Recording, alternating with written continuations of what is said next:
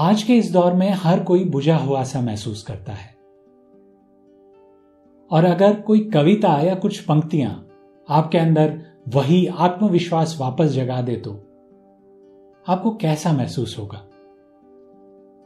बिल्कुल वैसा ही महसूस किया था मैंने जब मैंने कवि संदीप द्विवेदी जी की एक कविता सुनी थी।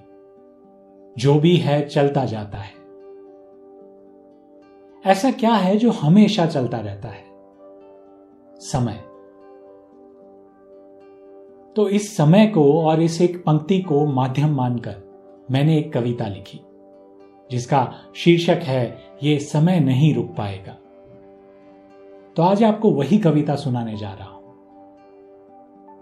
उम्मीद है इस कविता से प्रेरणा लेकर आप भी अपने अंदर वही आत्मविश्वास फिर से जगा पाएँगे। ध्यान से सुनिएगा। इस समय का कोई तोड़ नहीं। वो कभी कहाँ रुक पाएगा?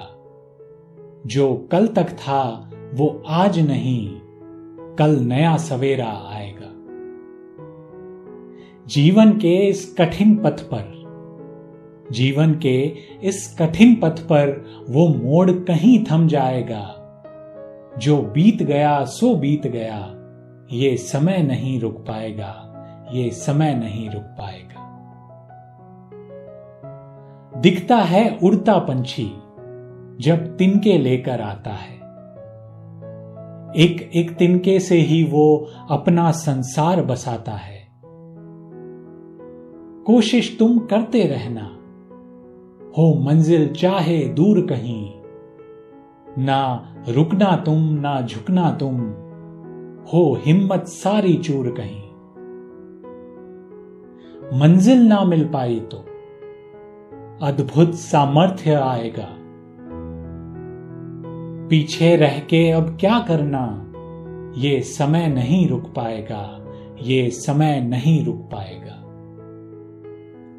आज का ये जो संकट है, नहीं रहेगा सदा यही। आज का ये जो संकट है, नहीं रहेगा सदा यही। हिम्मत करके बस डटे रहो।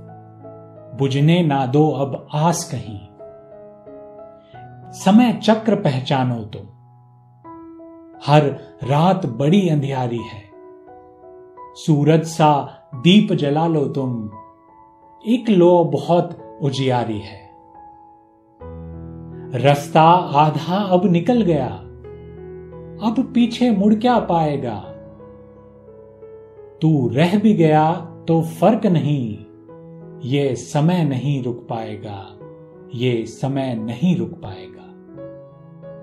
दोस्तों, हर प्रॉब्लम का एक ना एक सॉल्यूशन ज़रूर आता है। चाहे वो देरी से आए, लेकिन आएगा ज़रूर। हर अंधेरी रात के बाद एक सवेरा ज़रूर होता है। बस अपने अंदर आत्मविश्वास बनाए रखिए।